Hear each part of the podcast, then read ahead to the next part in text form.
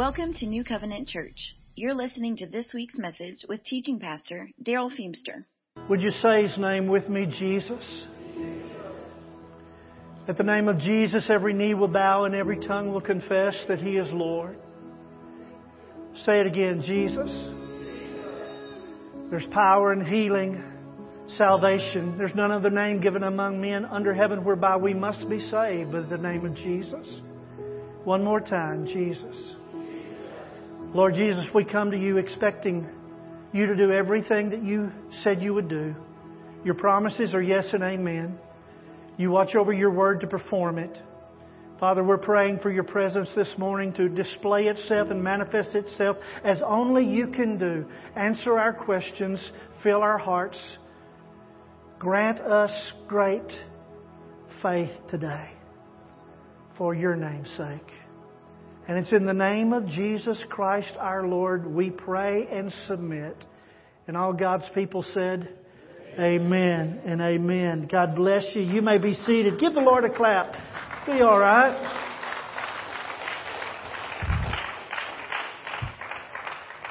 Well, happy birthday, America. 246 years old. That's older than me. Just a tad. It's a crazy day we're living in, right? Turn in your Bibles to Daniel chapter 3. We'll get there in about 20 minutes. Not really.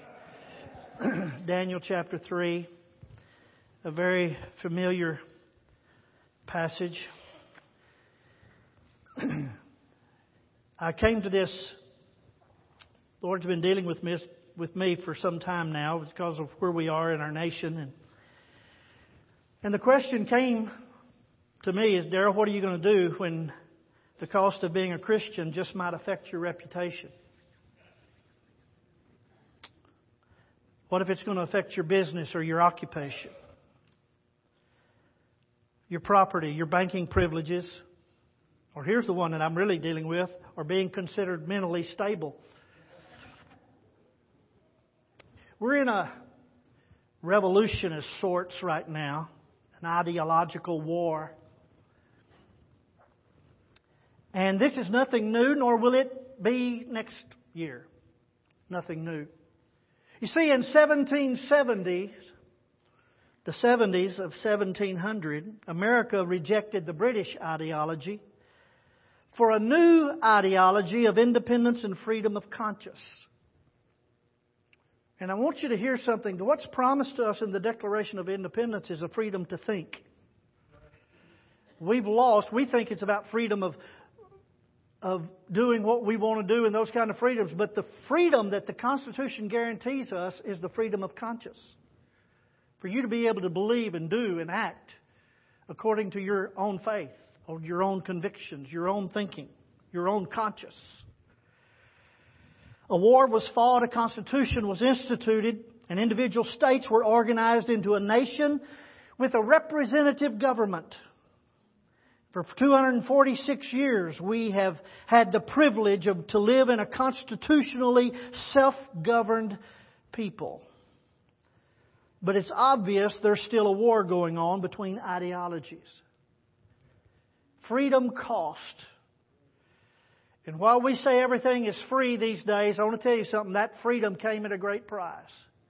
And it still does. It takes courage.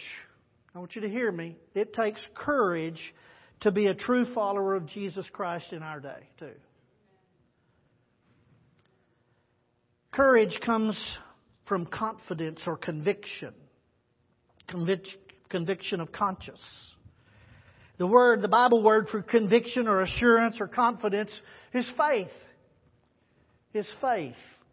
1 John 5 4 says, For whatever is born of God overcomes this world, and this is the victory that has overcome the world, our faith. Faith is relying on, trusting in, leaning the whole weight of your life on Jesus.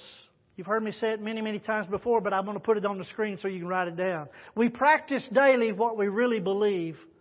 All the rest is just religious talk. You want to see what you really believe? You'll see it in, in your walk every day. You can tell everybody else what you are, who you are, what you think, but I tell you what, it's how you live your life that shows where your faith is. It's going to take coming to a realization that faith is not something I say I believe, faith is something I live. The Bible says there's coming a day, 1 Corinthians 3:13, that each man's work will become evident. For the day will show it because it's going to be revealed with fire.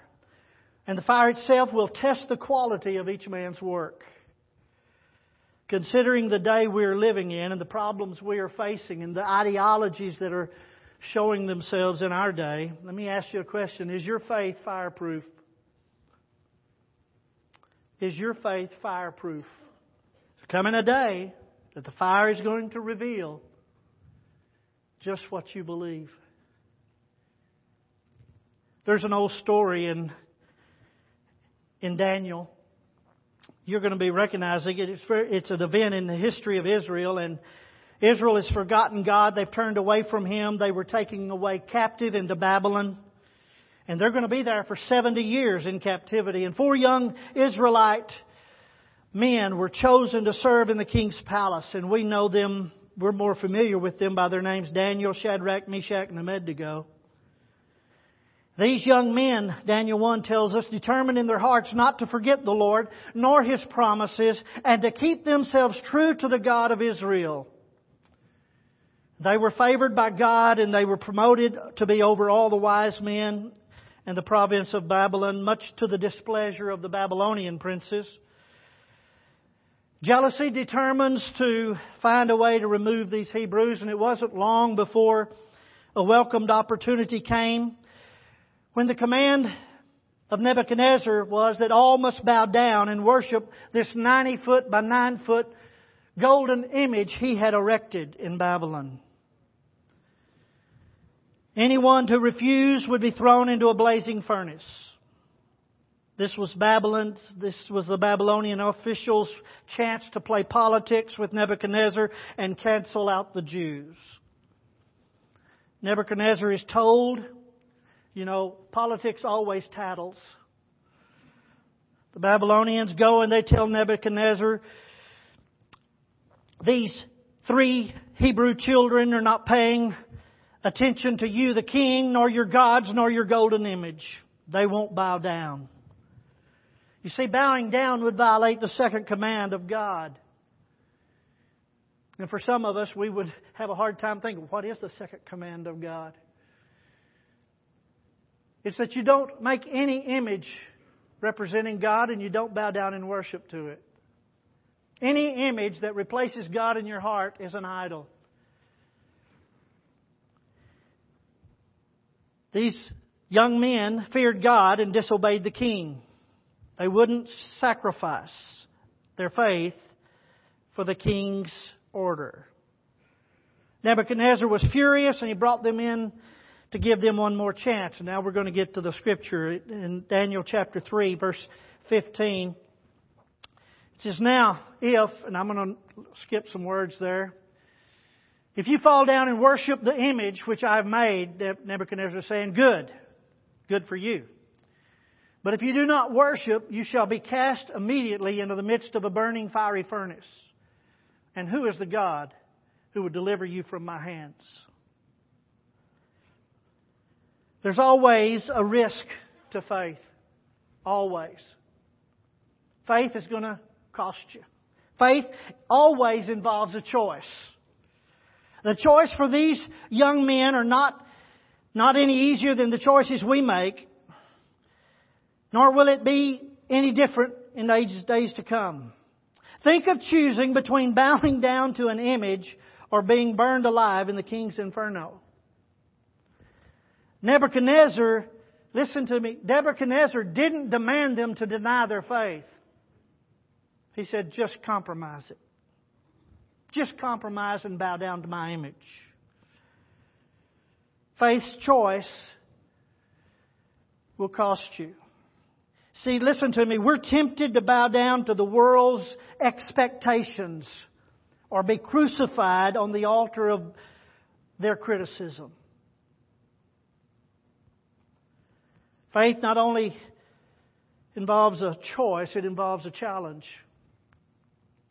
What God is there who can deliver you out of my hands? There's always somebody saying, Where's God? Where's the God? We are living in our day where they're saying there is no God, and if there is a God, He's, He must be hiding out. He's not coming through. Where is your God? Where is Jesus? Where is all of this? When all these things are taking place, there's an ideology war, and it's challenging. You see, we often fail because we want to play it safe. We want to play it cool, to have our plans cut and dried. If we can just make it through, to have an alternative ready just in case. Let me just ask you a question. Is there any other God in America that can deliver us? Look at verse 16 the resource of their faith. Shadrach, Meshach, and Abednego, he answered and said to the king, No, Nebuchadnezzar, we have no need to answer you in this matter. In other words, uh, we're not going to change our mind. Verse 17. If this be the case, our God whom we serve is able to deliver us from the burning fiery furnace. Where did their faith come from? They believed certain things. Their magnificence of their faith is seen in their unwavering refusal to, refusal to be disloyal to their God. With a seven times heated furnace threatening them, they still have faith in the ability of God. Our God is able to deliver us. Now, let me tell you, we all believe, if I were to ask you this morning, what can God do? You'd say He can do anything. Is there anything impossible for our God? We'd say no. You see, I've discovered something. We can believe it, God is able to do anything, but real faith is exercised in believing God is able to do that which particularly concerns you. Is God able to handle your trial, your fire, your faith. Especially when you're already feeling the heat of the furnace. Is my God able to deliver me from my particular furnace of trial? Am I willing to step out into the heat of my problem in faith and trust Him?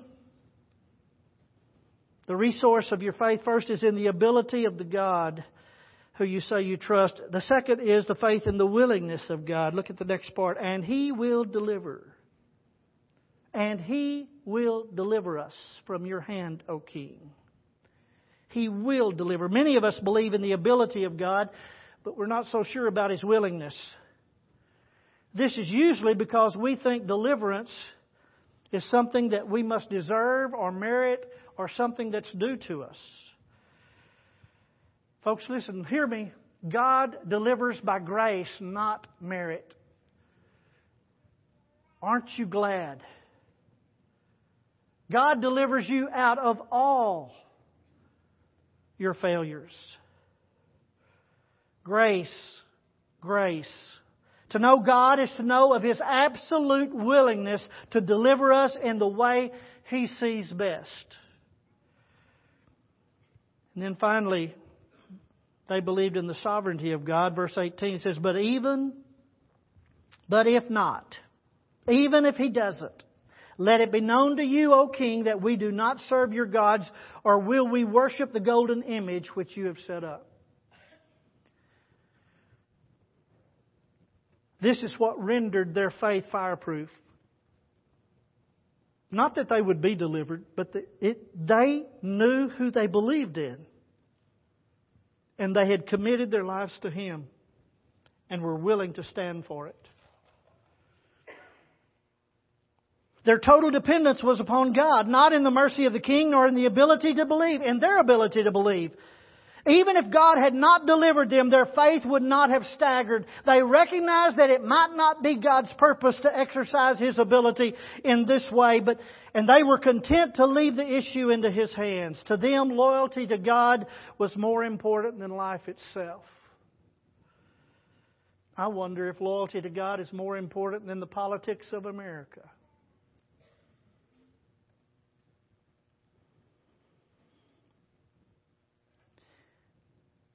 Faith always delivers. I want you to hear me. Faith always delivers. Maybe not in the way you think, but faith will always deliver us. God will always come through. Always come through. God will always be victorious. I want you to see the release of faith. Look at verse 19. Then Nebuchadnezzar was full of fury, and the expression on his face changed toward Shadrach, Meshach, and Abednego. Therefore he spoke and commanded that the that they heat the furnace seven times more than it was usually heated. And he commanded certain mighty men of valor who were in the, his army to bind Shadrach, Meshach, and Abednego and cast them into the burning fiery furnace. Then these men were bound in their coats and their trousers, their turbans and their other garments, and were cast into the midst of the burning fiery furnace. Therefore, because the king's command was urgent, and the furnace exceedingly hot, the flame of the fire killed those men who took up Shadrach, Meshach, and Abednego. And these three men, Shadrach, Meshach, and Abednego, fell down bound into the midst of the burning fiery furnace, seven times hotter than it had ever been. You said, well, preacher, you said all, faith will always deliver. It does. Faith always delivers, overcome, but not always in the same way. Deliverance is unusual here. God didn't deliver them from the trial, from the furnace. He delivered them in the furnace. You see, we must get away from the idea that deliverance from the trial is the highest form of spiritual blessing. In other words, God, you're not for me if you don't deliver me from it. God, you're not God if you can't deliver me from it. God didn't deliver them from it. God nowhere promises us immunity from trouble or trial. In fact, Jesus said in this world, you will have tribulation. But take heart. I've overcome the world. What overcomes the world? Faith. Deliverance is unusual. I want to say something to you from experience. You learn more in a few days in the furnace than you would learn in years outside of it you come out with a greater God. Deliverance is unusual, but it's also unequal. God does not treat all of us alike. This is the only time that I know of in Scripture where they're delivered from a fiery furnace like this, seven times hotter. But it is in Scripture. This was the way they were delivered. Yours may be totally different, but deliverance is always there. This causes many of us to be offended because we're expecting to be delivered from the trial. We always run into spiritual trouble if we look around at how God is dealing with others and expecting Him to do the same with us.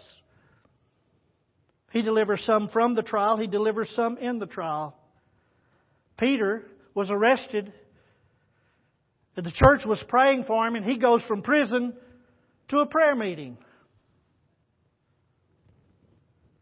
James, the brother of Jesus, or the, James, the apostle, was, was put in prison and he goes from prison to the chopping block and loses his head as a sacrifice, a martyr.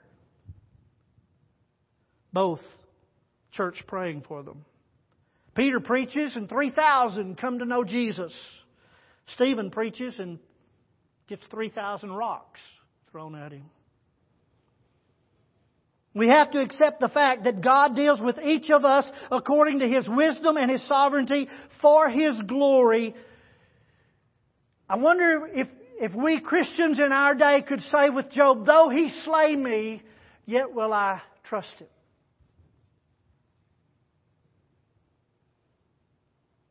Faith is not only always delivers, but it's always rewarded. Look at uh, verse 24. King Nebuchadnezzar was astonished, and he rose in haste and spoke, saying to his counselors, Did we not cast three men bound into the midst of the fire? And they said, said to the king, True, O king. And he said, Look, I see four men loose walking in the midst of the fire, and they are not hurt. And the form of the fourth man is like the Son of God. How many did we cast in there, boys?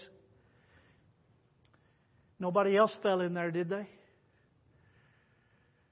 Now there's three men loose with a fourth man. Aren't you glad there's a fourth man? There was companionship right in the middle of the furnace. Later on, Daniel's going to have companionship in the middle of a lion's den. In the furnace, the Lord draws nearer than at any other time. You may be going through your fiery trial. You may be going through situations. I want you to know God is not absent. He may be closer to you than you've ever experienced Him before.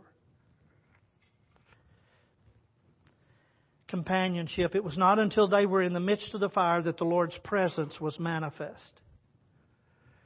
And then it's amazing to me the, the, the, the control. Look at verse 27. And the satraps and administrators and governors and the king's counselors gathered together, and they saw these men on whose body the fire had no power. The hair of their head was not singed, nor were their garments affected, and the smell of fire was not on them. You can't even camp out around a campfire and not get the smell of smoke on you.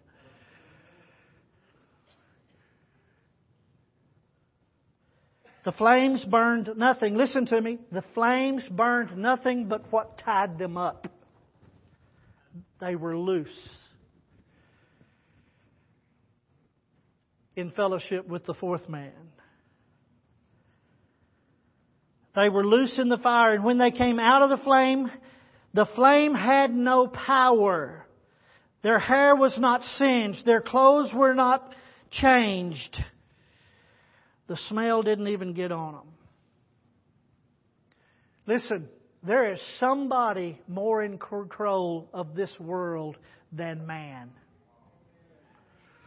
And he is able to deliver you. But I want you to see what's the best part of this story. Verse 28 Nebuchadnezzar spoke, saying, Blessed be the God of Shadrach, Meshach, and Abednego who sent his angel and delivered his servants who trusted in him. And they have frustrated the king's word and yielded their bodies that they should not serve nor worship any God except their own God.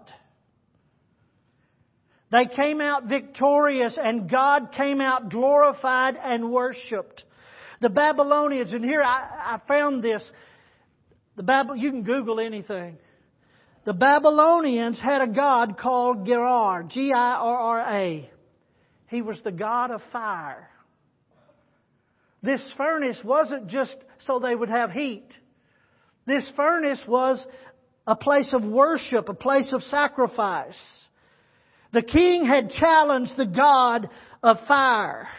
Who is a God who can deliver you? And God took up the challenge. The defeat was overwhelming. The power, the fire of that pit had no power, no effect, not even the stench. That's the Lord's deliverance. Aren't you glad that there's not even going to be the smell of sin on you? The smell of failure, the smell of frustration, the smell of defeat. The things that you think this world is coming to throw at you, I want you to know there's a God who delivers you from it all.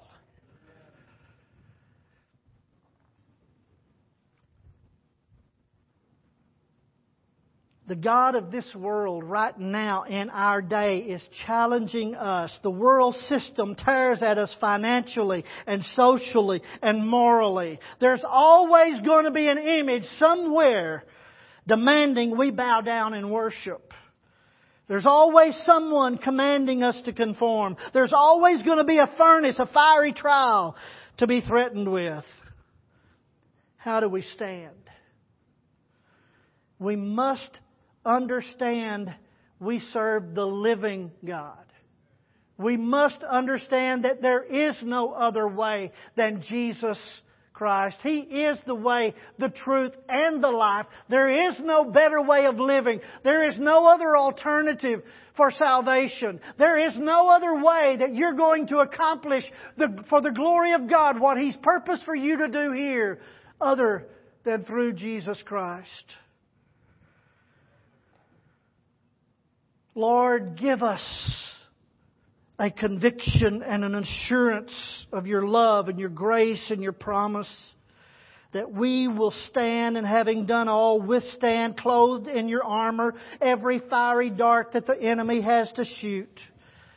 I pray that we would infuse, that you would infuse us with the attitude God is able and with the faith that says, but if not, I won't bow, I won't back up, I won't back down. Lord, I'm going with you all the way. All the way. For Jesus' sake. Amen. I'm not through. I'm not through. Don't even think I'm through. Because this is something that I have a word for you parents and grandparents here. Because I want you to understand. I know. I know what you're feeling. Preacher, that's a real good ser- sermon about something that happened years ago, but we're living in the nasty now and now. Our nation's going to hell in a handbasket and they're fanning the flames. Well, what is, you know, and here's what we think. What's going to happen to my kids?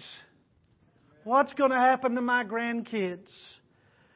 Brant Martin. I usually don't have much to say about Brant Martin, but Brant Martin this this week posted something on the internet, and when I read it, it was like God's wake up call.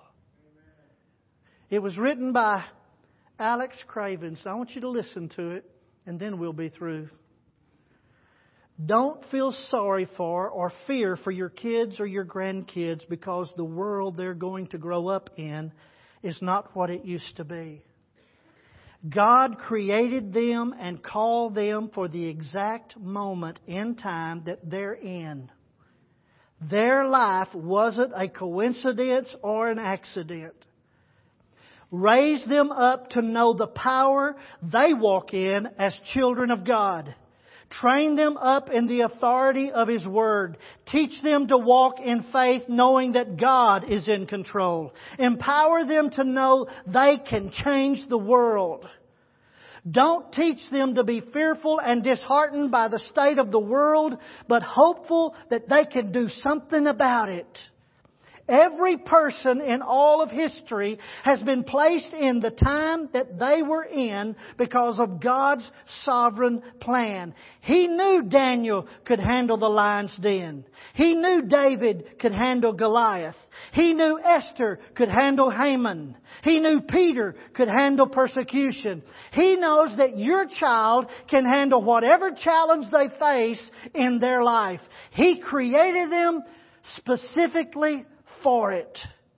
Don't be scared for your children, but be honored that God chose you to parent the generation that is facing the biggest challenges of our lifetime. Rise up to the challenge.